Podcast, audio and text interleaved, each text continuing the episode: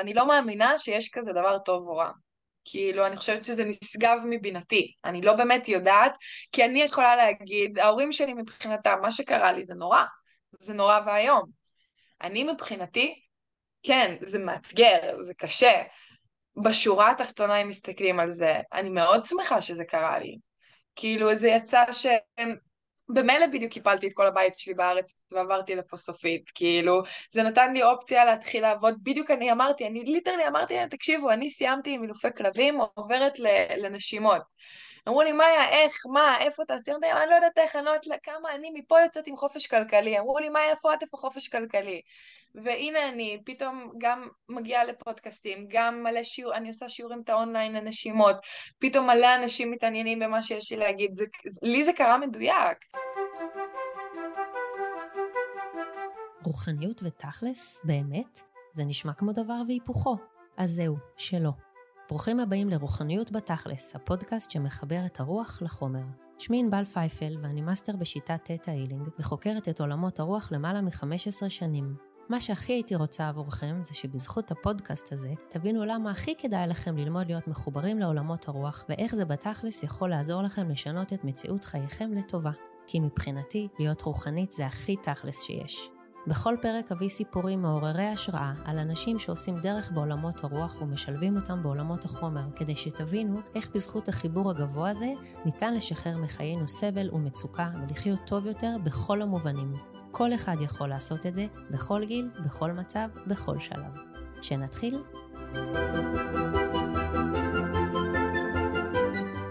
שלום וברוכים הבאים לעוד פרק בפודקאסט רוחניות בתכלס.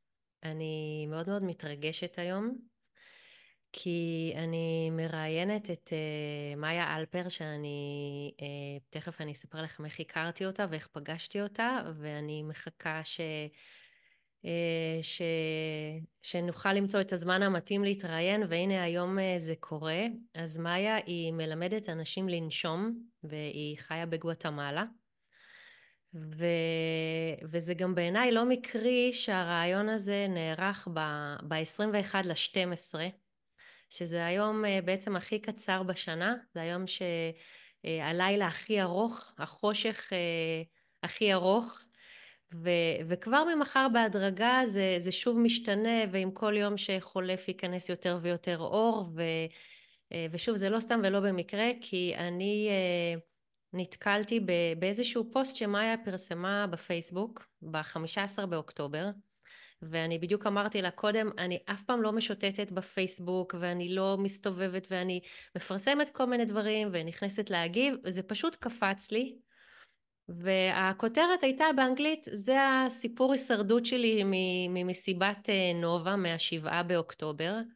והתמונות שם אה, היו נראות יחסית בסדר כי אני ממש ממש הקפדתי לא לראות שום זוועות ושום סרטונים. אני זה היה לי ברור שהנפש שלי לא תעמוד בזה. ופשוט התחלתי לקרוא וזה היה כזה וואו מי זאת האישה הזאת הנשמה הזאת אני ממש ממש רוצה להכיר אותה ולדבר איתה. אה, אז אה, היי מאיה שלום. היי שלום תודה רבה אני מתרגשת גם. גם אני, גם אני ממש ממש מתרגשת. אמ, ובעצם בפוסט הזה שלך את אה, צילמת אה, תמונות מתוך אה, שיח שהתחבאת בו, את היית במסיבה, מסיבת נובה בקיבוץ רעים, ויש שם גם תמונות סטילס שלך וגם סרטון שלך שאת אומרת שם פשוט דברים מעצמים, אני, אני גם אמרתי למאיה, אני ברגע הראשון הסתכלתי על זה ואמרתי, אין מצב, זה מבוים, זה לא יכול להיות, כי רואים אותה מחויכת. אה, היא אומרת שם אה, על עצמה, אני כל כך גאה בעצמי על הרגע הזה, על זה שאני נושמת, אני עושה עבודה טובה, הכל בראש. אני כותבת את התסריט ואני כותבת את ההצגה. ו, כן. ופשוט אה, זה היה מדהים להקשיב לזה ולראות את זה ואת אומרת את זה עם חיוך וברקע ממש אפשר לשמוע מסוקים ואפשר לשמוע יריות ו... אמ, ואת גם כותבת שם ש...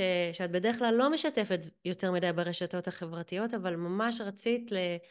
להביא את הסיפור שלך ושגן עדן וגיהנום הם בחירות, הם מצבים תודעתיים שאני יכולה לבחור. אני ממש מצטטת מהפוסט שלך. אז uh, אני ממש אשמח לדעת איך, איך זה מתאפשר. זה משהו שאני הכי מאמינה שהוא אפשרי, זה משהו שאני גם מלמדת, זה משהו שאני uh, מתרגלת בעצמי, ועדיין איך, איך אפשר בתוך כל היריות, בתוך כל הזוועות, פשוט לחייך ו- ולהגיד דברים כאלה ולנשום, ואני אשמח לדעת, אה, לשמוע ממך קצת. וואו, קודם כל, אמ, קודם כל אני באמת מאמינה בזה. אני באמת מאמינה שגן עדן וגיהנום זה לא משהו שיקרה אחרי שנמות. אמ, זה, זה, זה ממש כאן וזה בחירה. אה, ואני אומרת את זה בגלל שחייתי בגיהנום כל כך הרבה זמן. אה, בגלל שאני יצרתי לעצמי את הגיהנום שלי, אה, פתאום כשיצאתי ממנו, אמרתי, וואו, אני ממש בחרתי לסבול, זאת הייתה בחירה שלי כל הזמן הזה. ובעצם אני, אני מתרגלת את זה, אני מתרגלת את הלנשום ואת ההבנה שאני לא יכולה לשלוט במה שקורה בחוץ, אבל אני יכולה לשלוט בי ובמה שקורה בתוכי. וגם מה זה לשלוט בי? זה לא להקשיב לכל המחשבות ול mind שבראש, אלא להחליט, אוקיי, זה המציאות שלי כרגע, מה הדרך הנכונה ביותר בשבילי, בשביל מה, שיכול מאוד להיות שלבן אדם אחר זה משהו אחר, לעבור את זה כרגע. אמ, ו- וזה ללכת לנשימות, למדיטציה, כל כך הרבה סוגים שונים של מדיטציה עשיתי שם, אמ, ממש אחרי הסרטון האמת, כאילו הסרטון היה ממש לקראת הסוף, הייתי שם המון שעות בשיח, אמ, וממש אחרי שצילמתי את הסרטון הרגשתי שאני צריכה לשמוע את עצמי אומרת לעצמי את הדברים האלה, ולא רק בלב כזה. אה, צילמתי את הסרטון, וממש אחריו הכנסתי את עצמי למדיטציה ויזואלית של שלושה חודשים קדימה, חצי שנה, על זה שאני חוזרת לאגם שלי בגואטמלה, למשפחה שלי, לחברים שלי שפה.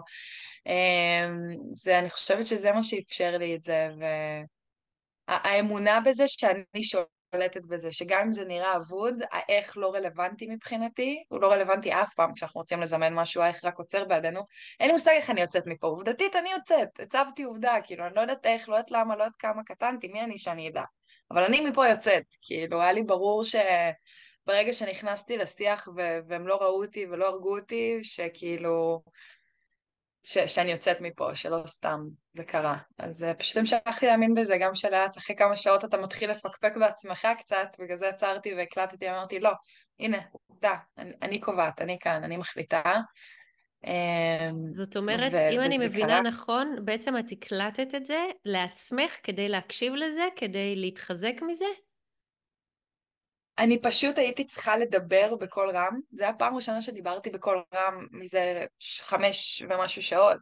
הבנתי. ופתאום היה איזשהו שקט, נהיה סביבי מין רגיעה קטנה כזאת, כבר פחות עברו מחבלים ליד השיח שלי, וכאילו, היה מין רגיעה סביבי רגע, והרגשתי שזה גם היה בשביל עצמי, אני רציתי בקול להגיד לעצמי מה היה הכל טוב, את עושה עבודה מצוינת, אני סופר גאה בך, כאילו הכל בסדר, וגם באיזשהו מקום זה היה כאילו טוב, אם כן יקרה משהו, אמא מוצאת את הסרטון הזה, שאני מחייכת ו...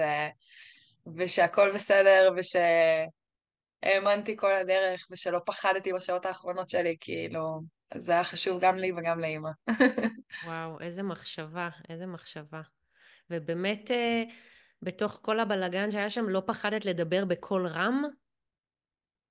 אה, א', לא דיברתי כזה בקול רם, אה, וזה היה רגע מאוד ספציפי, זה היה רגע שבאמת כאילו, עד אותו רגע היו לידי המון מחבלים ואנשים, והם הלכו, ושמעתי את הרכבים שלהם הולכים, והרגשתי כאילו בטוחה, ושוב, זה היה מין להילחם עם עצמי מנטלית, כאילו, שזה היה כבר ממש, היה לי מאתגר והיה לי קשה והיה לי כואב פיזית ו- וכבר התחיל להחשיך וזה התחיל טיפה להלחיץ, אמרתי, לא, טוב, אני, זה בשבילי, כאילו, זה, זה מה שאני צריכה כרגע. אמ, ואני משתדלת להקשיב לעצמי. אה, המון שנים השתקתי אותי, לא הקשבתי, והיום אה, אני ממש אה, כל יום לומדת להקשיב לי יותר ויותר, במיוחד היום. אה, את, את אמרת גם קודם וגם עכשיו שהרבה שנים את היית בעצם בגיהנום ולא הקשבת לעצמך. אגב, אני, משפט קבוע שאני אומרת אה, למטופלים שלי, לתלמידים שלי, זה מאוד דומה למה שאת אומרת, זה שאנחנו לא צריכים למות כדי להגיע לגן עדן, אנחנו יכולים להיות בגן עדן עלי אדמות. זה ממש משפט שאני אומרת כבר כבר לאורך תקופה מאוד ארוכה, אני מאוד מאמינה בזה. ואני אשמח לשמוע קצת, אם מתאים לך, על הדרך שעשית, זאת אומרת, איך הבנת בעצם שאת בגיהנום, ואיך אה, איך הבנת שאפשר אחרת, כי זה בדיוק, זה בדיוק מה, ש, מה שהקהל שלי מחפש ו, ואוהב להקשיב לו. אז טוב, אה, אנחנו נהיה, נהיה כנה לחלוטין אה, ואותנטית לעצמי וגם לכם. אה, במשך המון שנים חייתי בתוך איזשהו שקר, שקר שסיפרתי לעצמי וסיפרתי גם לאנשים בסביבה שלי מכיתה ח' בערך. עכשיו, זה בסך הכל הייתי ילדה קטנה שהרגישה לבד והייתה מפוחדת, וזה הדרך שמצאתי כדי להרגיש יותר טוב עם עצמי, ובאיזשהו שלב ממש התחלתי להאמין לשקר הזה, הייתי קמה בלילה מסיוטים וכל הדברים האלה. אה, והייתי ככה 11 שנה.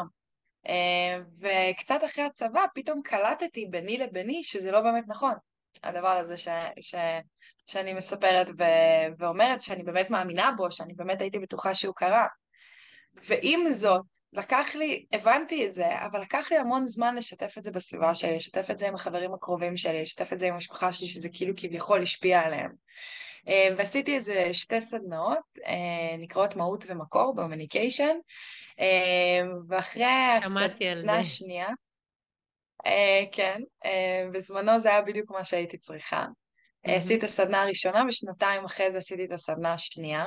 וזה שנתיים שאני יודעת שאני משקרת ואני לא מצליחה לתקשר לאף אחד שזה לא נכון, ואני סובלת, ואני רואה את זה עליי בבעיות רפואיות פיזיות. הייתי קמה בבוקר ומקיאה לך כל בוקר, כאילו היה יוצא קצף, כאילו, מהפה שלי, כל הגוף שלי היה כואב, הייתי עם כאבי בטן, כאבי ראש, תמיד הייתי חולה. באמת, סבלתי, כאילו, סבלתי ממש, הגוף שלי פיזית לא היה בטוב. אמ, ואחרי הסדנה השנייה שלי, מקור, אמ, גיליתי שאני מה זה אוהבת אותי. אמ, למדתי ממש לאהוב אותי אה, במקור. במקור הבנתי שאם אני אוהבת אותי, אז אני גם סומכת עליי, שלא משנה מה יהיה או מה יגידו, מה זה, אני אדע להתמודד עם זה. אה, ובאמת סיימתי את הסדנה, וזה היה שבוע לפני שטסתי לחודש, כזה לקוסטה ריקה, לקחת הפסקה רגע, זה היה בדיוק אחרי הקורונה.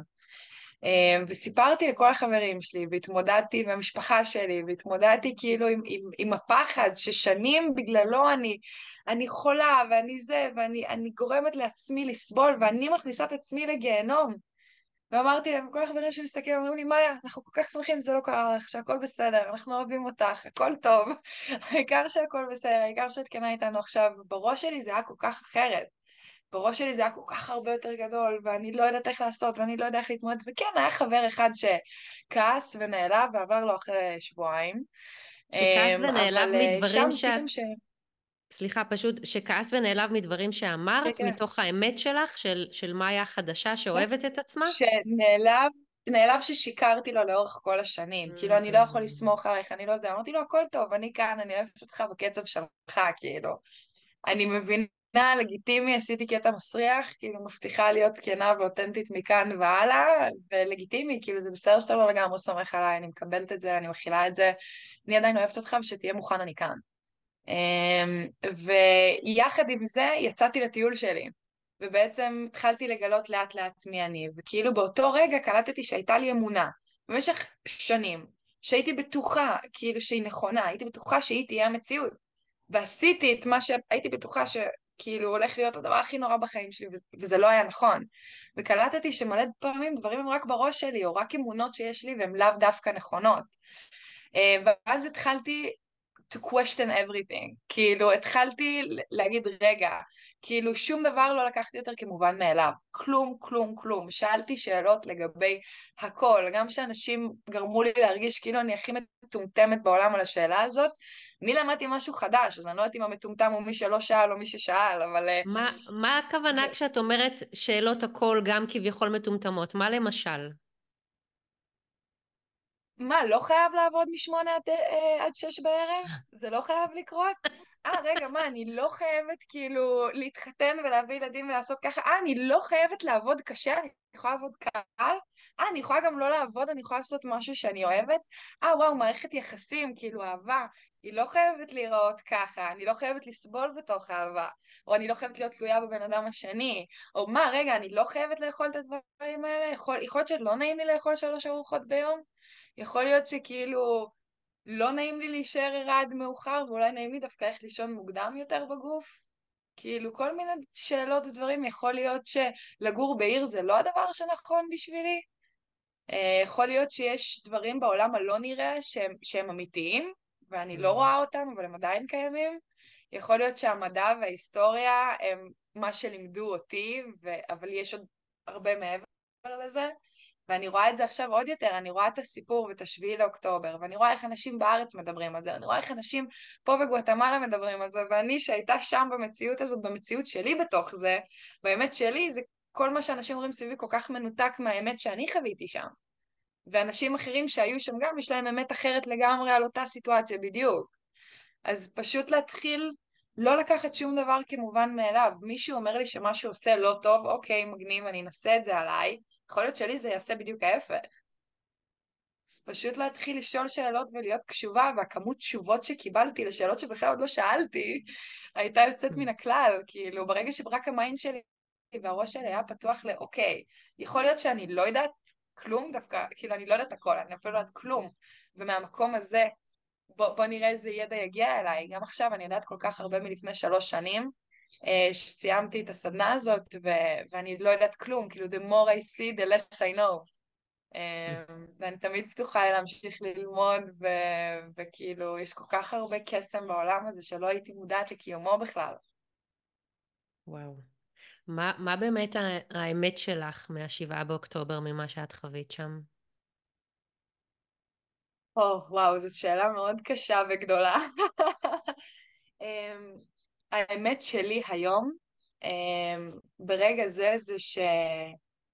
שאני מבינה ומוקירה על כולם. אני מבינה ומוקירה אמ, על האנשים והניצולים, על האנשים מהקיבוצים, על האנשים שבחרו, על הנשמות ש, שנהרגו ונרצחו באותו יום ובחרו שזה היום האחרון שלהם, ואני מבינה גם את המחבלים. אמ, אני מבינה את כולם ואני מוקירה לכולם תודה, כי כולם הם איזשהו, הם חלק ממשהו שהוא הרבה יותר גדול ממני או, או, או מכל דבר אחר, שהכמות הנשים שזה העיר, האשליה שהיום הזה שבר, האשליה הזאת של הביטחון, אמ, שזה שבר, אמ, מבחינתי אני מוקירה על זה תודה.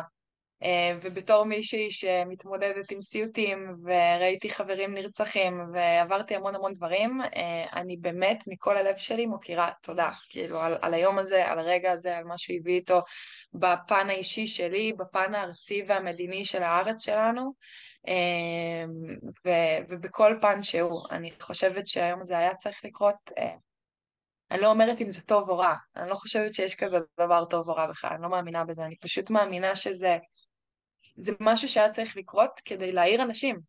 כי אנשים היו צריכים להתעורר מהאשליה הזאת שמכרו לנו. זה, זה, זה עוד בדיוק חלק מהעניין הזה, כאילו, מוכרים לנו אשליה שאם תלכו שנתיים לצבא אז יהיה ביטחון ויהיה זה ויהיה ככה, ואשליה של ביטחון כלכלי.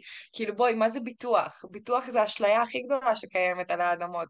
בוא תזמן לך שיהיה שריפה, שיהיה זה, שיהיה ככה, ואנחנו נכסה את זה. כאילו, זה, זה מוכרים לנו מלא אשליות שאנחנו חיים בסבל, כאילו מוכרים לנו שכסף שווה יותר מהזמן שלנו, אני לא מאמינה בזה, אני מאמינה שהזמן שלי זה הדבר הכי יקר שיש לי בעולם, הרבה יותר מכסף. ואנחנו מוכרים את הזמן שלנו כל כך בזול, כי זה מה שלימדו אותנו, וזה מה שבתור, הייתי מאלפת כלבים בגלגול קודם, לפני uh, כמה שנים, לפני איזה שנה. um, ומתוך זה שאני רואה um, כמה אילוף כלבים ואילוף אנשים הוא כל כך דומה, בהמון מובנים, ועובד אותו דבר, אני רואה כמה אילפו אותנו, באמת אילפו אותנו להיות צייתנים, להיות עובדים. את יודעת שמי שהקים את הבית ספר, את הבתי ספר, לפני לא זוכרת כמה שנים, עשו איתו ראיון, יש את הראיון הזה איפשהו באינטרנט. ושאלו אותו מה המטרה שלו, הוא אמר, לקנות אומה של עובדים. אמר, אבל איך אתה הולך לעשות את זה? מה תלמד אותם כל היום? מה זאת אומרת, אני אלמד אותם הכל על כלום. לא רוצה אומה של חושבים, אני רוצה של עובדים. איך זה הגיוני? סיימתי 12 שנות לימוד שרק הורידו לי את הביטחון העצמי, אני לא משתמשת בשום דבר שלמדתי בבית ספר שלי, ואף אחד לא לימד אותי לנשום. שזה הדבר הכי בסיסי בעולם.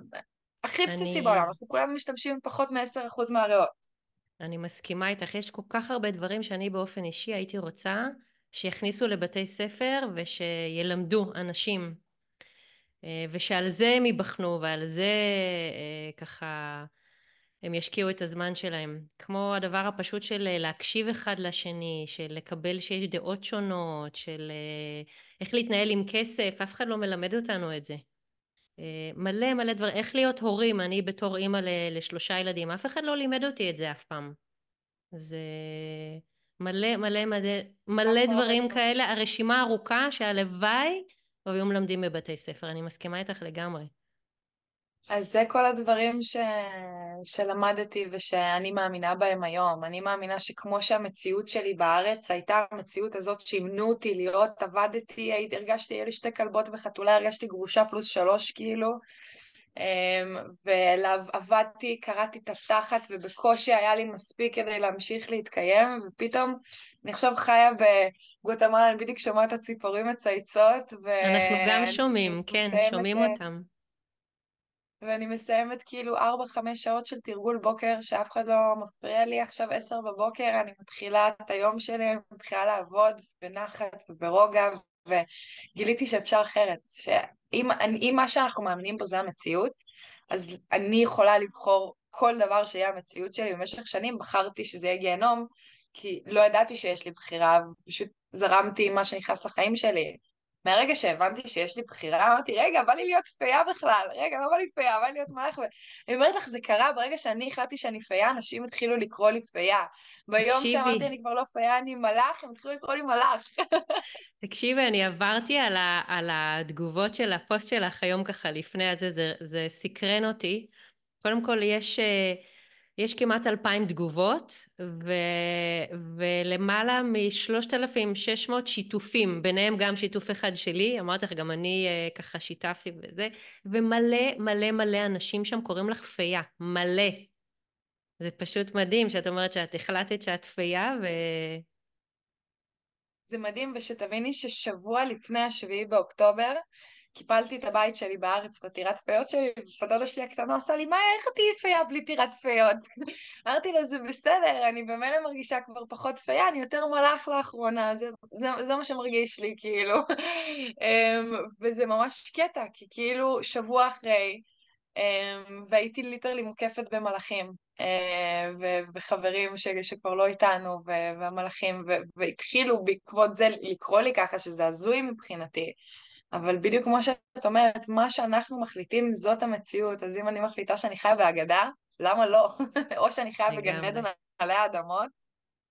לגמרי. ואני לא? סקרנית, למה דווקא גואטמלה מכל המקומות בעולם? אמ, אז התחלתי לטייל לפני שלוש שנים, אה, התחלתי מקוסטה ריקה, הייתה אמורה להיות שם רק חודש, ואז גיליתי שאני יכולה לאלף כלבים בכל מקום בתמורה להכל, אז התחלתי להתגלגל עם האילוף כלבים, אמ, וזה היה בתקופת הקורונה, וסבתא שלי נהייתה חולה. אמ, אז אה, אימא שלי אמרה לי, טוב, מאיה, אה, או שאת באה לארץ, כי הוא זמן להיפרד, או שלא יודעת מה, ואח שלי באותו רגע היה בגואטמלה ואני הייתי בניקרגואה. Mm. אז אמרתי, טוב, אני לא אחזור לארץ, אבל אני אלך לאח שלי. הגעתי לגואטמלה אמ, והתאהבתי. הגעתי בשבוע הראשון, הוא לקח אותי לטירת פיות, אמ, שהם אמרו שהם בדיוק חיפשו מאלפת כלבים והייתה להם בקתה, אז התחלתי לחיות שם. ולמדתי שאפשר לחיות אחרת, כאילו למדתי איך להפוך את החיים לתפילה, כל דבר כאילו לתפילה ולטקס, ו... וראיתי איזושהי צורת חיים שלא הכרתי לפני, ואמרתי, וואו, כאילו זה אפשרי, ונשארתי שם עוד כמה חודשים, אז חזרתי לארץ ויצרתי את הטירת פיות שלי שם, אה, וכל פעם אני באה והולכת, הגעתי לפה שנה שעברה לחודשיים, אה, עם האקסיט שלי, ונפרדנו כאן, אז נשארתי, עד אוגוסט נשארתי פה שנה, וחזרתי לארץ, ארזתי, והיה לי ברור שאני חוזרת לפה, זה בית, כאילו יש לי פה... אני חיה באגם הטיטלן, ואני חייבת להגיד שזה מרגיש שיש קשר בלתי נפרד בין האגם הטיטלן לכנרת, בכללי. בין הארץ לגואטמלה. גואטמלה היא בין המקומות היחידים שממש אה, היו בעד ישראל. הם ציטטו את גולדה, הנשיא שלה, בכל החודשיים האחרונים עם המלחמה, באמת? ותמכו בארץ. זה לא ידעתי. ואני חושבת שזה מאוד מעניין. כן, הנשיא של גואטמלה ממש תמך וציטט את גולדה, וגם ממש הצבעים של הדגלים שלנו הם אותו דבר רק הפוך. אנחנו עם כחול ולבן כאילו לרוחב והם לאורך, תכלת ו- ולבן. אני לא ידעתי את זה, אני... אני... אני לראשונה בחיי הגעתי לדרום אמריקה, אז אפשר להגיד אה, צפון, צפון דרום אמריקה. במאי השנה הבת שלי הייתה בטיול שלה של אחרי צבא והיא הזמינה אותי לפגוש אותה בקוסטה ריקה. וגם וואו. ממש, והתלבטתי אם, אני רציתי להגיע לגואטמלה, כי גם אמרתי איזשהו מקום קרוב, אה, לא נסיעה ארוכה מדי, אבל זה פחות התאים לבת שלי, ולבד אמרתי פחות מתאים לי, פעם ראשונה ככה וזה, אבל כן הגשמתי חלום שלי של 30 שנה בערך, להגיע לאיי הגלפגוס.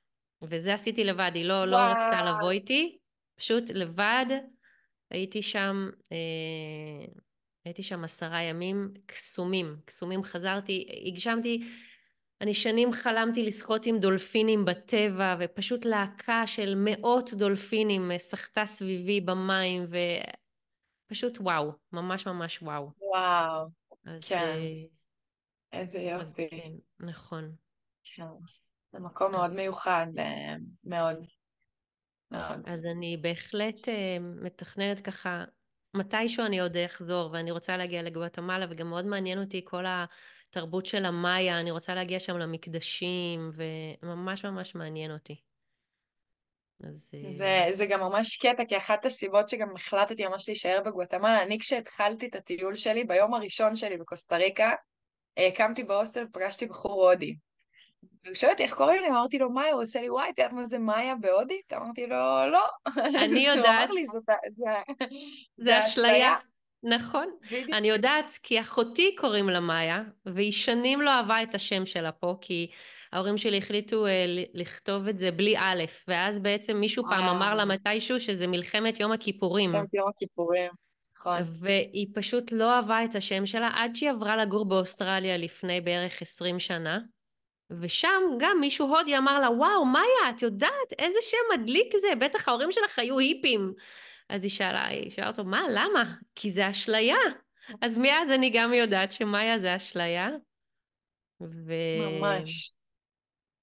אמ, אז זה, זה, זה ממש האשליה הזאת, כאילו ממש, אני מרגיש לי שתמיד ראיתי אותה ואף פעם לא קניתי אותה, אמ, ונורא התחברתי לזה שזה השם שלי, והגעתי גם כבר אז בקוסטה ריקה, כי עקעתי את הסמל שלי של שבט המאיה, וכאילו ממש התחברתי לתרבות ההיא, ואז הגעתי לגואטמלה, ובכל מקום זה מאיה קפה, מאיה הוטל, גואקה מאיה, כל, כל מקום, גדול. והתרבות של, של שבט המאיה שהיא מדהימה בעיניי, ואני ממש, כאילו, לי יש שלושה דתות שאני לומדת מהן בעיקר, אה, שזה ההודית, אה, שמשם הזה, של שבט המאיה, אני לומדת מהם המון ועל התרבות שלהם, התרגילים שלהם, וקבלה ועץ החיים. אז בשבילי זה הפרפקט טרינטי שלי, והשם שלי מרגיש לי שממש כיוון אותי לאוקיי. אוקיי, מה, מה מתאים, מה הלימודים שנכונים לי. כאילו כן. הודו, שבט המאיה זה המקום מגורים שלי, המורה שלי, אני לומדת על הודו כרגע, הנשימה שאני עושה וכל הדברים שאני מלמדת הם מהודו, אה, וקבלה עץ החיים, אבל ממקום מאוד מיסטי, אה, פחות דתי. מאוד יהודי, פחות דתי. כן, אני, אני כן. מבינה אותך לגמרי, כי אני, אני עד גיל 40 הייתי לגמרי אה, באנטי לכל מיני דברים כאלה רוחניים, ומבחינתי זה היה שטויות במיץ עגבניות, וודו שמודו, לא משנה איך קראתי לזה, אבל יאללה, ש, שכל ההזויים האלה התקדמו כבר למאה ה-21, יש לנו מדע, יש לנו מחקרים, יש לנו דברים כאלה.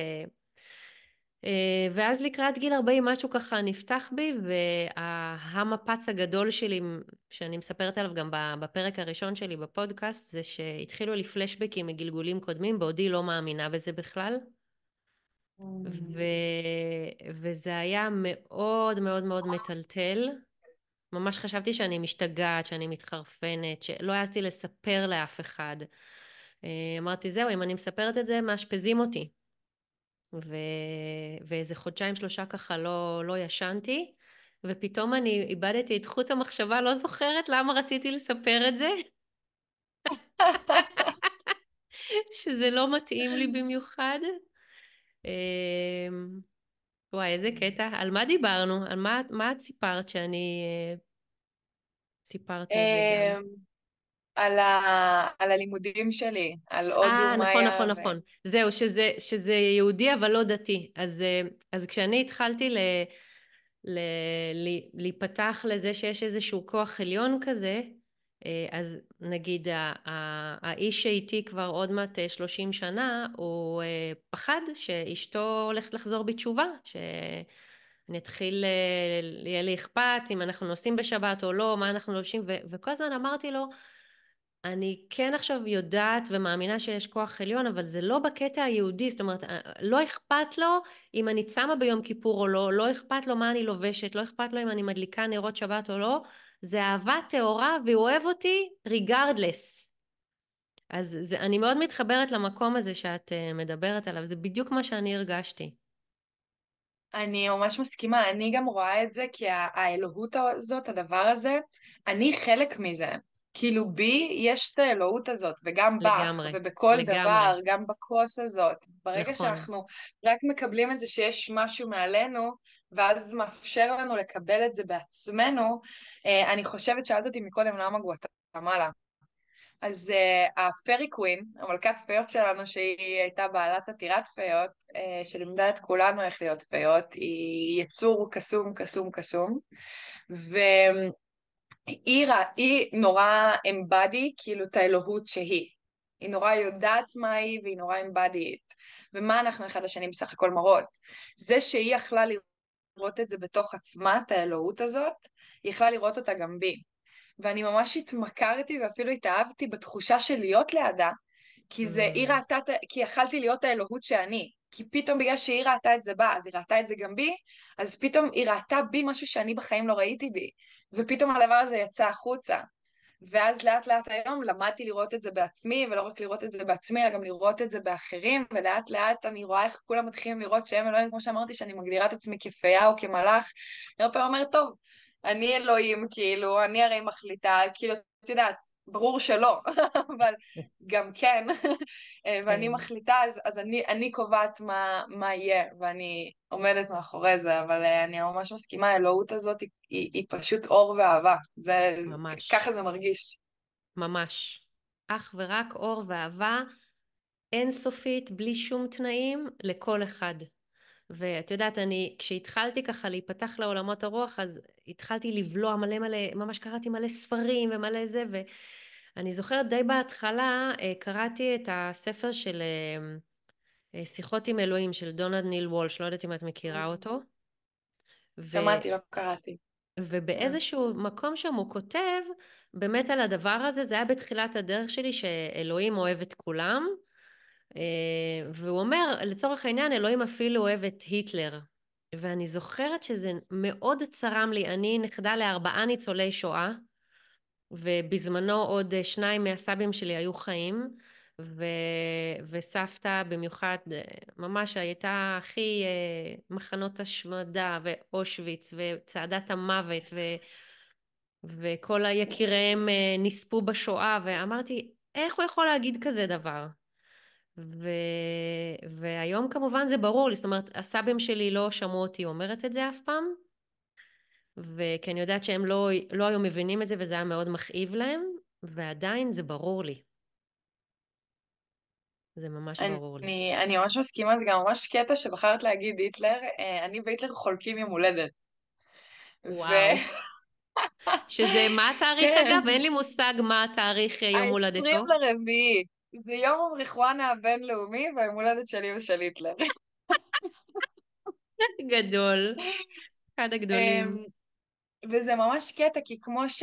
שאמרת את זה עכשיו, אז מה שאמרתי מקודם על האמת שלי לשביעי ועשירי, אני מקבלת, שאני חולקת את זה אפילו עם חברים, עזבי בפודקאסטים שאני לא יודעת מי מקשיב לזה, אני חולקת את זה עם משפח... חברים ומשפחה שאנחנו מדברים בטלפון, שואלים אותי שאלות ואני משתפת. תקפו אותי המון. מה? את חושבת שאלוהים אוהב את המחבלים? מה? את מוקירה תודה למחבלים? מה? לא הבנתי, לא זה, לא ככה. ואני נורא מתחברת למה שאת אומרת, ואני חושבת שזה משהו שכעם, ברגע שנקבל את המצב כמו שהוא, הדברים יחזרו להסתדר כמו שהם אמורים, כי כרגע אנחנו נלחמים בזה, אנחנו נלחמים במציאות שלנו. עכשיו, אוקיי, יש להילחם וללכת לגבולות ש... סבבה זה משהו אחד, אבל אנחנו כולנו באיזשהו מין מצב נורא הישרדותי ונורא של לחימה. לגמרי. ואני מרגישה, אם אני, כאילו אני מהנקודת מבט שלי, אני מוקירה תודה למחבלים ואני מרגישה שאני מבינה אותם מהמקום של, תראי מה, איך אנחנו מרגישים עכשיו. כאילו, איך העם הישראלי, אחרי השביעי באוקטובר, מרגיש. זה בקטע של צריך למחוק את הכל, צריך לפרק אותם, צריך זה... אנשים חזרו מכל העולם כדי לפרק אותם, כדי להילחם, ליטרלי, כדי לעשות את זה. עכשיו, שתביני שכמו שאנחנו רואים את המציאות שלנו, הם מבחינתם יכול מאוד להיות שאין להם מושג בכלל לילדים שם, אני מדברת על הילדים שגדלים עכשיו, הילדים שגדלו בשלושים שנה האחרונות, אלה שהיום מחבלים. כנראה שרוב המבצעים והמלחמות הם לא יודעים שחטפו לנו שלושה ילדים לפני כמה שנים, והם לא יודעים על כל המחבלים שרצחו ואנסו, הם לא רואים את זה שם. הם מבחינתם, הצבא הציוני מגיע ומשטח להם כל פעם מחדש את הבית, ופוגע והורג, הם לא יודעים. מראים להם כמו שלנו מראים דברים נורא מסוימים, ובאמת האמנתי בהם, כי זה, אנחנו נוטים להאמין רק עם העיניים. שנתיים, אנחנו חייבים להפסיק עם זה.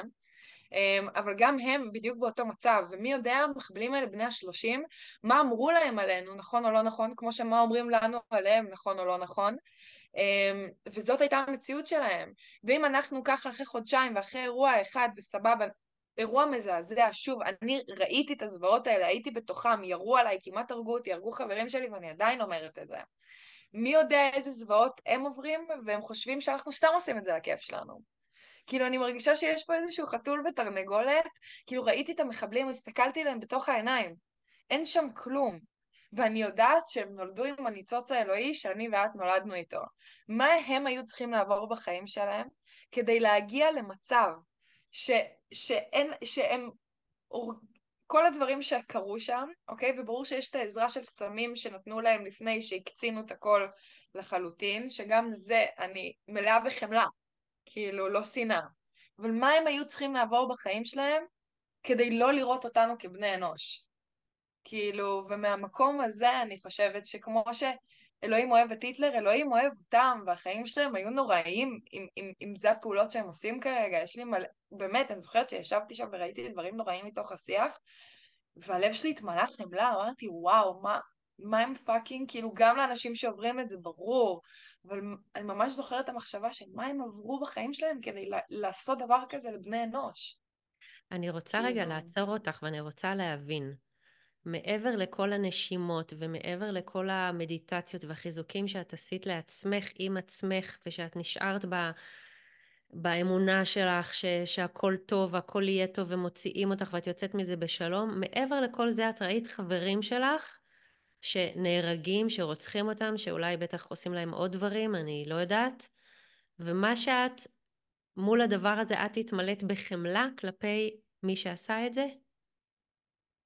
אמ, כן, באותו רגע, אמ, אני לא, באותו רגע אני לא יודעת כמה חמלה הייתה לי ישירות אליהם, אני זוכרת שהלב שלי התמלא בחמלה כללית, לעצמי, לאנשים, לסיטואציה, לחברים שלי, לצריכות ואנשים שאני לא רואה ורק שומעת, והלב שלי התמלא בחמלה.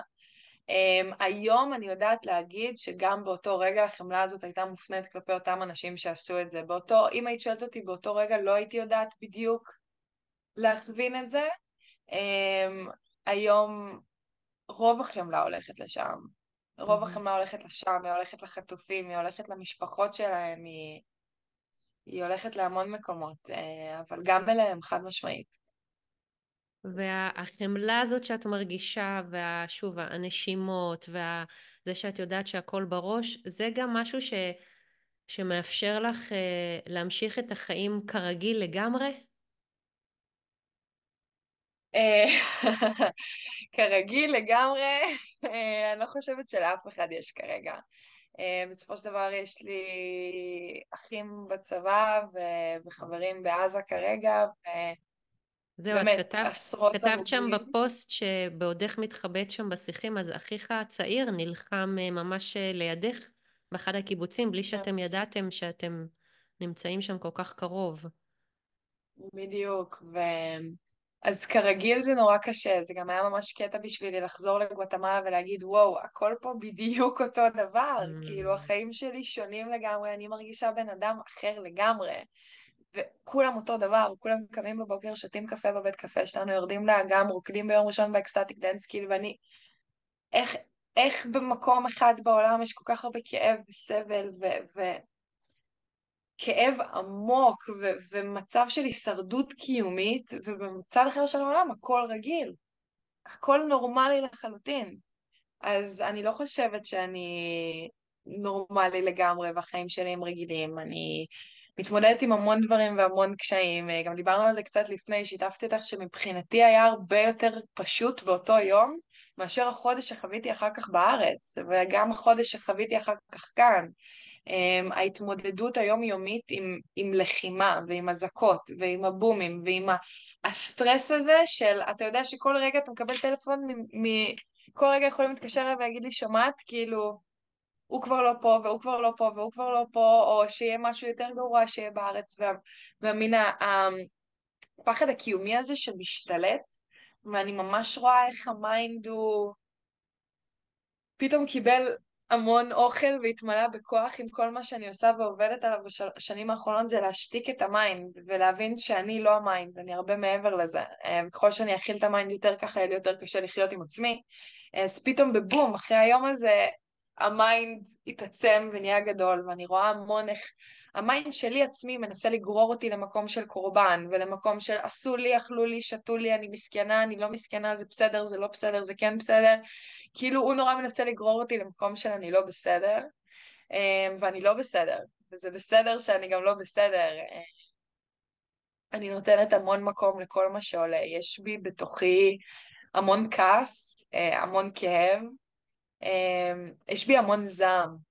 באמת, כאילו, אני זוכרת לפני כמה ימים הייתי בשיעור עם המורה שלי ואמרתי לה, ג'ניקה, פעם ראשונה בחיים שלי שבא לי לפגוע במשהו, בא לי לפגוע במשהו חי. בחיים שלי לא הרגשתי דחף כזה, אני בוכה כשאני לא... בטעות מוחצת נמלה כאילו, בא לי לפגוע, בא לי להכאיב למשהו, אני כל כך כואבת, ואני מרגישה שנפתחה בי כל כך הרבה חשיכה, ש, mm. שבא לי שמישהו ירגיש כמוני, שמישהו ירגיש את הכאב שאני חווה. אמ, אבל איזה כיף זה פשוט להיכנס לאגם ולצרוח מתחת למים ולתת אגרופים לכריות ו... ולרקוד ולצעוק, ו- וחברה בדיוק עזבה את הבית שלה, אז היא אמרה לי, מאיה, בואי, אנחנו שוברים את כל מה שאני לא לוקחת. אז שברנו הכל ו- והוצאנו את זה בדרך שלנו, ואני נורא נורא משתדלת אה, לא לשפוט את עצמי, על מה שאני עושה ולתת, להיות עם מלא מלא חמלה עצמית, אה, שזה משהו ש... סופר סופר סופר חשוב תמיד, חמלה עצמית ואהבה עצמית. לשחרר את הקול הביקורתי הזה, את זה שכל הזמן אומר, את לא בסדר שאת ככה, ואת לא בסדר שאת ככה, ולמה עשית ככה, ולמה לעשות ככה. וואו, הוא עובד אצלנו שעות נוספות בחינוך שלנו ובתרבות שלנו, זה מה שמלמדים אותנו, אה, ובאמת להשתיק את הקול הזה ולהיות בחמלה עצמית, במיוחד כשאנחנו כביכול, כן, לא בסדר, או במיוחד כשפישלנו, במיוחד שאנחנו לא במיטבנו. זה, זאת האליפות בעיניי, ממה שאני מתרגלת בשנים האחרונות. בדיוק, וגם איזושהי הבנה וקבלה של אה, כל אחד בוחר את הבחירות שלו. אה, כאילו של אני בחרתי לחוות את האירוע הזה. כאילו הנשמה שלי בחרה את זה, לחוות את האירוע הזה זהו, בצורה שהיא אמרה. זה, זה אבל הבדל בעיניי, כי זה לא את, מאיה אלפר, בחרה לחוות את זה, זה הנשמה שלך בחרה עבורך לחוות את זה, כי זה תמיד כדי ללמוד, כדי להתפתח, כדי לצמוח. זה, זה לפעמים, את יודעת, אני שוב, אני זוכרת את עצמי בתחילת הדרך שלי, ש, שאמרתי, אבל איך זה יכול להיות שילדה קטנה, או לא משנה בכלל, אבל ספציפית זה היה אצלי משהו מלידות שונות, איך אפשר להגיד שהיא בחרה להיאנס? זה לא הגיוני, זה לא יכול להיות הדבר הזה. ו, וזה בעצם, זה לא היא, אלא זה משהו יותר גדול ממנה, הנשמה של ה... אה, שבחר את זה עבורה, כי זה היה הכי מדויק לה ללמוד איזשהו משהו, לפתח איזושהי מעלה. יש, אה, יש את השיר, אה, והכאב הוא יאירני, ימלא ליבי בתקווה, בתקווה נראה לי, כן, בהשראה או בתקווה. ואני כל הזמן שומעת את השיר הזה בראש, כאילו, בחודשיים האחרונים, ואני רואה איך, איך הכאב, הוא מאיר אותנו.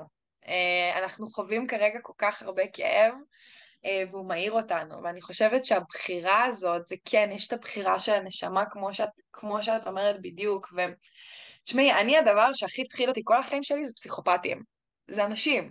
אני זוכרת בתור ילדה הייתי אומרת לאמא, אמא, אני כאילו, הייתי, היה לנו בית עם מלא חלונות, והייתי מדמיינת פרצופים של אנשים, והייתי ממש מפחדת מאנשים, הייתי מפחדת להיאנס, הייתי מפחדת שמאנשים שנהנים להכאיב לאנשים אחרים, לא הצלחתי להבין את זה, וזה הפחיד אותי שזה קיים. כאילו, רק המחשבה על זה. אמ, ואני חושבת ש... כן, אנחנו, כי אנחנו מסתכלים על דברים כמשהו שהוא טוב או רע, ואז זה נורא קשה להבין איך ילדה קטנה בחרה להיאנס, כי זה או טוב או רע. אני רואה את זה מאוד אחרת, אני לא מאמינה שיש כזה דבר טוב או רע. כאילו, אני חושבת שזה נשגב מבינתי. אני לא באמת יודעת, כי אני יכולה להגיד, ההורים שלי מבחינתם, מה שקרה לי זה נורא, זה נורא ואיום. אני מבחינתי, כן, זה מאתגר, זה קשה. בשורה התחתונה, אם מסתכלים על זה, אני מאוד שמחה שזה קרה לי. כאילו, זה יצא שהם במילא בדיוק קיפלתי את כל הבית שלי בארץ ועברתי לפה סופית, כאילו, זה נתן לי אופציה להתחיל לעבוד, בדיוק אני אמרתי, אני literally אמרתי להם, תקשיבו, אני סיימתי עם אילופי כלבים, עוברת לנשימות. אמרו לי, מאיה, איך, מה, איפה תעשי? אמרתי אני לא יודעת איך, אני לא יודעת כמה, אני מפה יוצאת עם חופש כלכלי. אמרו לי, מאיה, איפה את, איפה חופש כלכלי? והנה אני פתאום גם מגיעה לפודקאסטים, גם מלא שיעור, אני עושה שיעורים את האונליין לנשימות, פתאום מלא אנשים מתעניינים במה שיש לי להגיד, זה, לי זה קרה מדויק. הגעתי לגואטמלה והיה לי נורא חשוב לשמור עם קשר בארץ, למרות שאני כאן. כל העבודה שלי, מזה שעבדתי כאן בתור מאלפת כלבים בגואטמלה ונשימות כאן באגם, כל העבודה שלי עכשיו עם הארץ, בדיוק מה שזימנתי לעצמי קרה. אם באותו רגע שזה היה קורה, הייתי עסוקה בלהגיד אוי ואבוי זה נורא ועשו לי ואכלו לי ושתו לי ואיך אני במצב הזה ואיך אני זה, כנראה שכל הדברים הטובים אחר כך לא היו יוצאים גם, כי לא הייתי מפרסמת את הפוסט הזה והייתי עוד אחת מהניצולות. אבל גם החלטתי, גם זה קרה, גם התמודדתי עם זה בצורה שהתמודדתי עם זה, שאני מעצמי מופתעת לפעמים, שאני הולכת אחורה ומסתכלת על עצמי באותו יום, וגם זה שבחרתי לשתף את הפוסט, אני לא עושה דברים כאלה, אני מאוד uh, שומרת את חיי לעצמי. Um, ואז את יכולה להגיד שזה טוב, את יכולה להגיד שזה רע, אני לא חושבת שזה לא וזה וזה לא זה, זה פשוט מה שהיה צריך לקרות. אני, אני מסכימה איתך שכל מה שקורה לנו, כל מה שקורה לנו תמיד זה מדויק, כי אחרת זה לא היה קורה. ובאמת יש לנו, אה, שוב זה בחינוך זה בתרבות, לקטלג דברים בדואליות של בסדר לא בסדר, טוב רע, צודק טועה אה, וכו' וכו'. וכן, אני גם הפסקתי, אני לא משתמשת בחיובי או שלילי או טוב או רע, אני, אני די הוצאתי את זה מהלקסיקון שלי כי באמת מהבנה הגדולה ש... שכל מה שקורה לי זה מדויק לי, אה, וזה לא שקרו לי רק דברים נפלאים בחיים. אה, אז, אה, אז כן, אז לראות מה, מה ללמוד. מזה. מה? לא, אמרתי בדיוק, מה שקורה הוא שלנו, מה, ש... מה שאנחנו לגמרי. נעשה מזה, זה מה שיהיה. זה, זה בדיוק מסכימה. העניין. זה ממש מה שאנחנו נעשה מזה. זאת אומרת, עשרה אנשים יהיו באותו חדר, יקרה איזשהו משהו, כל אחד יגיב לזה אחרת, כל אחד יספר את זה אחר כך אחרת, כל אחד אה, ירגיש אחרת, זה, זה ממש ככה. ויש ככה אה, משהו שגם שאת כתבת בפוסט שלך, שאני מאוד אוהבת בכלל, איך שאת כתבת את זה, זה בכלל מקסים בעיניי, עוד רק שמונה ימים אחרי מה שאת עברת שם. את כתבת הבחירה לפעול ממקום של אהבה ולא פחד, תלויה בנו כל פעם מחדש, זה ההבדל בין לחיות בגן עדן לגיהנום. זה, זה ממש התמצות של, ממש התמצות של כל זה. ממש. אה, יש לך איזשהו, אה, אני ככה אוהבת תמיד לסיים, אנחנו לקראת סיום, אני אוהבת לסיים ב... אה, אם יש לך איזשהו טיפ או איזושהי עצה של של משהו שיכול באמת לאנשים, יכול לעזור לאנשים לחיות בגן עדן עלי אדמות. אמ, hmm, אני חושבת שהגיהנום מגיע כשאנחנו פועלים על אוטומט. אה, הפעולות על אוטומט, לעשות דברים בלי מודעות, בלי כוונה, זה גיהנום. אה, ואני מבטיחה לכם, ברגע שאנחנו עוצרים ונושמים, אנחנו מפסיקים לפעול על אוטומט, ושם מופיעה הבחירה שלנו, שזה החופש. הבחירה שלנו זה החופש, אף אחד לא יכול לקחת לנו את זה. אמ, ואני חושבת ש... מה שאני, הטיפ שלי זה, זה תנסו לבחור, תנסו להתחיל, זה השלב הראשון זה מודעות. אמ, קודם כל להיות מודע לזה שאני עושה משהו על אוטומט, וגם אם אני תופסת את עצמי עושה את זה, תוך כדי שאני עושה את זה, אני יכולה להגיד, אוקיי, רגע, זה לא הכוונה שלי, חדש, חדש, חדש, ו- ולעשות אותה אחרת. ולאט לאט אנחנו נתחיל לתפוס את זה לפני שזה קורה בכלל. אמ, וזה זה באמת בול, החופש זה האמיתי. בול, בול מאמר שאני כתבתי שאני שולחת אותו לכל מי שמגיע אליי בסיום טיפול ראשון, אני קראתי לו כוחו של הרגל. זה בול זה, ממש. אז זה בדיוק זה, יש לנו כל כך הרבה חופש בתוך הבחירה שלנו, ממש. וגורמים לזה להיראות כאילו אין לנו בחירה. ככה גורמים לזה להיראות, וככה גורמים לנו להאמין, אבל זה לא נכון. אני באמת, ככל שאני מאמינה לסיפור שלי יותר, הוא נהיה יותר נכון, הוא מממש את עצמו, הוא מתגלם בעולם הזה, ופשוט אני ממליצה, אל תאמינו לשום דבר שאומרים לכם, אל תקשיבו למה שאני אומרת, תתחילו לשחק, תתחילו לראות, תנסו, מה אכפת לכם? ת, תפתחו את הראש ואת ה mind ו, ופשוט תתחילו לשחק עם דברים, וזה שאנחנו לא רואים משהו זה לא אומר שהוא לא קיים. עובדתית, כאילו אני רק משהו אחרון שבא לי להגיד, אמ, אם נגיד כלבים, אוקיי, הטווח ריח שלהם הוא מכאן עד כאן, אוקיי? של אנשים הוא מכאן עד כאן, ושל חתולים ועכברים הוא מכאן עד כאן. זה שאנשים יכולים להריח רק את הטווח הזה, לא אומר שכל מה שכאן וכל מה שכאן לא קיים. זה אומר שפיזית אנחנו לא יכולים להריח את זה. אותו דבר עם שמיעה, אותו דבר עם ראייה, אותו דבר עם תחושה. זה שאתם לא רואים דברים בעיניים הפיזיות שלכם, אוקיי? או זה שמדע מוכיח דברים רק דרך העיניים הפיזיות, לא אומר שזה נכון ולא אומר שזאת האמת. האמת היא יחסית אליכם, תבחרו במה אתם רוצים להאמין. זה בחירה, זה החופש שלנו. אמ, נשמע לי, נשמע לי פשוט בול ומדויק לסיים עם זה ככה, וגם אפרופו, את, את אומרת תתחילו לשחק, אני חושבת שגם כמו שאת אמרת, שאת התחלת, תתחילו לשאול שאלות.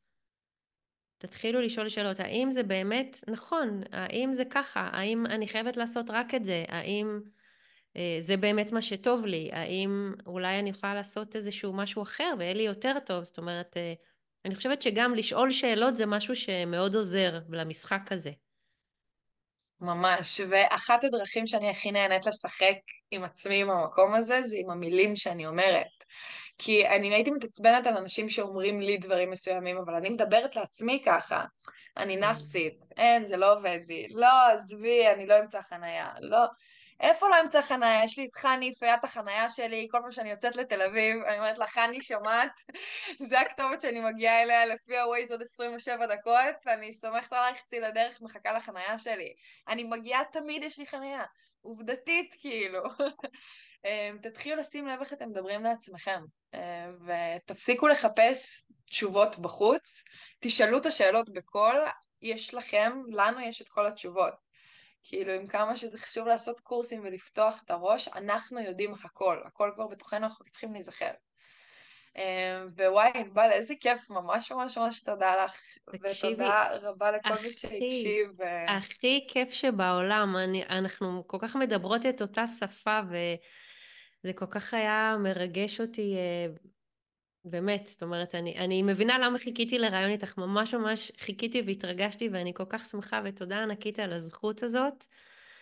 אה, את מהממת, ממש ממש ממש, ו... וממש מקור להשראה בעיניי. אני יודעת שאת לא אוהבת שאומרים לך את זה, ועדיין. זה ממש מעורר השראה. זה לא מובן מאליו. זה... מה שאת פרסמת, זה פותח לאנשים פתח להצצה למשהו אחר. ו... וזה כל כך חשוב בעיניי. זה... זה ממש עוזר לאנשים לצאת מה... לא יודעת למה כל השבוע האחרון עולה לי הדוגמה הזאת, אבל מהמייטריקס, מהסרט הזה, של פתאום הוא לוקח את הגלולה והוא מבין שבכלל העולם זה משהו אחר לגמרי. אז אה, אני כל השבוע הזה, יש לי מלא, יש כזה את ה... זה של, של המחשב, שיורדים כאלה מלא מלא מספרים וזה, ופתאום זה משתנה. כל הזמן אני מקבלת את זה השבוע הזה. ו... והפוסט הזה שאת פרסמת עוזר לאנשים לצאת מהמייטריקס, לצאת מה, מהדבר הזה שהם רגילים, וזה מה שמעורר השראה. מהאשליה שהם חיים בה. תודה. אז קודם כל אני עובדת על לקבל and to receive, אז תודה, תודה, תודה. אה, ובאמת תודה לכל מי שפינה מהזמן שלו להקשיב לשיחה שלנו. שוב, לדעתי זמן זה הדבר הכי יקר ערך בעולם, אז ממש תודה לכל מי שהחליט לפנות אותו ולהשקיע את הזמן שלו בנו. אמ, וכן, כל אחד מי שיש לו שאלות, כל דבר, אתם מוזמנים אה, לשלוח לי שאלות בפרטי, ובאמת, איזה שיחה כיפית ואיזה כיף לפתוח ככה את היום שלי, ו... וואי, כן, the veils are getting thinner, במיוחד עם הסולסטיס, כמו שאמרת, לא סתם השיחה שלנו קרתה היום, שכל העולמות והממדים, הכל ממש. נהיה כל כך uh, מורגש, אי אפשר להתכחש לזה כבר. אז uh, כן, תענוג גדול. תודה, תודה, תודה. אז בעצם כבר סיימנו את, ה... את הפרק הזה, סיימנו את ההקלטה, ופשוט עברנו לדבר על כל מיני דברים, ופתאום עלה משהו שממש מאיה ביקשה שנחזור להקליט, כי זה ככה, היא רוצה להגיד את זה, זה נראה לה שזה משמעותי וחשוב ויכול לעזור, אז בבקשה, מאיה. אה, אז מקודם שאלת למה שילדה קטנה תבחר להיאנס, ואני בדיוק המלצתי לך על ספר, ומי שכתבה את הספר הזה, שנקרא The Sophia Code, אה, זאת מישהי שעברה ילדות של התעללות ואונס וכל הדברים האלה, ושזה הוביל אותה ללעשות איזשהו תקשור של הספר הזה בגיל יחסית צעיר, בגיל עשרים ומשהו. אמ, אז הנה סיבה ללמה ילדה קטנה תבחר לעבור את זה, אבל הספר הזה הוא בעצם התקופה שאנחנו נכנסים אליה עכשיו, ובדיוק מה שדיברנו על כל זה שרואים את האשליה, ואם אנשים לפני 20 שנה היו צריכים לשבת שעות במדיטציה כדי להרגיש משהו בגוף, את האנרגיה הזאת של העולם הלא נראה, היום תשב עם קצת כוונות ונשימות ואתה יכול להרגיש את הדברים האלה. לגמרי, העולם לגמרי. העולם ואנחנו נכנסים לגולדן אייג'. וכל מה שהספר מדבר, ובעצם כל התקופה הקרובה מדברת, זה על הנשיות. איך לקחו את הנשיות והוציאו אותה מרוב הדתות ומרוב האמונות, אם זה ביהדות, בנוצריות, במוס... ב... באסלאם, בהודו, בטיבט, בכל מקום. ובעצם הספר הזה, The Sophia Code, מספר על Sophia Christ Consciousness, על התודעה האלוהית אה, הנשית של הדבר הזה, ובעצם דרך הספר הזה אתה עושה כל מיני initiations, אה? חניכות. אה, חניכות, כן, אתה עושה כל מיני חניכות עם כל מיני אלילות שמספרים בעצם את הסיפור שלהם, אם זאת אייסיס, טרה, ווייט בופלו וומן, מרי מגדלן, שמרי מגדלן, חבר'ה, היא נולדה בארץ, היא נולדה בכנרת, היא אחת האלילות הכי מדהימות שיש, אף אחד בארץ לא מכיר אותה, לא אימא מריה שהולידה את ישו, אה, מרי מגדלן, אה, ואני ממש ממש ממש ממליצה בחום ענק אה, לכל הנשים וגם הגברים שפתוחים מספיק לקרוא את הסופיה קוד. אה, אני חייבת להגיד שאני ביום כיפור עשיתי את האינישיישן של מרי מגדלין ולפני זה את האינישיישן של אייסיס וממש באמת שתיהן מדברים המון על כנפיים ועל מלאכים ועל כאלה. אני באמת אומרת לכם שבשביעי לעשירי בשיח אני הרגשתי את הכנפיים של מרי מגדלין ואת האנרגיות של הישות שלה שומרות עליי כאילו אחרי שעשיתי את האינישיישן ביום כיפור, וגם אה, לי היו וואו. ביד בשיח שני קריסטלים. אחד מהאגם שלי כאן, בארץ, um, ואחד מהכנרת, ממרי מגדלין, הלכתי לבקר באחד האתרים שלה שבוע לפני, ועשיתי מדיטציה על חוף הכנרת, ופתחתי את העיניים וראיתי קריסטל מולי. זה היה קריסטל אחד שהייתי בשיח, ועוד קריסטל מהאגם פה מהבית השני שלי, אבל The Sophia Code זה בין הספרים, זה, זה, יש לי הרבה תנ"ך שאני אומרת כל פעם, זה התנ"ך שלי, כל פעם אני קוראת איזה ספר ואני עפה עליו, אז uh, The Sophia Code is definitely one of them, ואני ממש אה, ממליצה בחום, וזה באמת... Uh... תודה, איזה כיף. את אומרת רק שהוא עדיין לא קיים בעברית, נכון? הוא עוד לא תורגם, זה רק באנגלית. זה רק באנגלית כרגע, אמ, כן, למי שקורא אנגלית, זה סופיה קוד, וגם יש את המגדלנה's מניסקריפט, שממליצה ממש לאנשים שכבר הרבה זמן ברוחניות ורוצים להעמיק טיפה יותר, זה מדבר על אלכימיה ברמה הכי גבוהה שאפשר. אה, ובכללי להכיר את הישות המדהימה הזאת שהיא מרי מגדלן, ש... שהיא קשורה לארץ בכל כך הרבה רמות והעלימו אותה לגמרי. אה, יש סיבה שהעלימו אותה, ויש סיבה שהיא חוזרת עכשיו. תודה, תודה, תודה, תודה. מהממת, איזה כיף. תודה ענקית. ייי. עד כאן הפרק הזה של רוחניות בתכלס, הפודקאסט שמחבר את הרוח לחומר.